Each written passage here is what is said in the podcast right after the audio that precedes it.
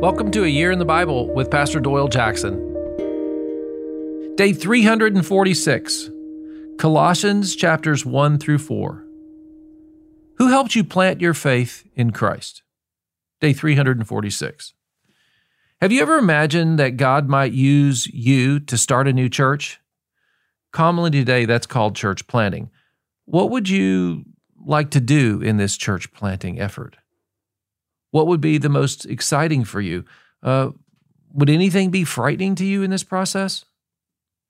Many of you know I was part of a church plant. In my childhood, my parents were asked to be the leaders of a Bible study in Murfreesboro, Tennessee. And we used our home to host that effort for many years. We outgrew using our homes and started renting a conference meeting room at a local motel, you know, one weeknight. I, I believe it was Tuesdays. In March of 1980, the group asked if we could meet for Easter, Easter Sunday, April 6th. And they rented the meeting room for that one day. I believe there were 39 people that came to worship the Lord and celebrate the resurrection. A small lady, a former missionary to Cuba, Mary Booth, led us and challenged the group to start a church that day. They asked my father to be the pastor. We had no denomination, no training, or outside support, just a dozen or so years of Christian ministry. With that, World Outreach Church began. The church at Colossae was a similar deal. Epaphras, a disciple of Jesus by way of Paul's gospel preaching at Ephesus, a neighboring town, starts sharing his faith with his neighbors when he comes home to Colossae. A church is planted organically by the grace of God. Colossians 1 1. Paul, an apostle of Christ Jesus by the will of God, and Timothy our brother, to God's holy people in Colossae, the faithful brothers and sisters in Christ, grace and peace to you from God our Father. Paul writes these believers just like he does the other churches.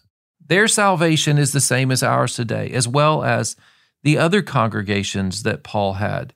And, you know, the ones that he met and face to face. Unfortunately, as Paul said in Acts 20, savage wolves will come in, and they did. People wanting to gain from the church, people wanting to harm the church, and people who wanted to change the teaching of the church. Church planting is not easy, nor is managing and caring for the people of the church easy. I have now served as a shepherd for over 30 years, even if you don't include the first 12 years of World Outreach's launch. The sheep sometime follow dangerous invitations. Paul writes to warn his brothers and sisters Listen, chapter 2, verse 8 See to it that no one takes you captive through hollow and deceptive philosophy which depends on human tradition and the elemental spiritual forces of this world rather than on Christ. What Paul is saying, the reason we're reading through the Bible and getting this down is we know that good works will not save us. We must believe in Jesus. Our world is full of hollow answers. Listen to Paul, Colossians 4 2.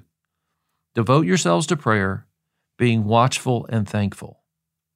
As you read today, imagine that you're part of this church plant, because you are. Let's pray. Father, thank you for placing me in a healthy church community. Show me how to help others serve you. In Jesus' name, amen. Don't be fooled. Read on.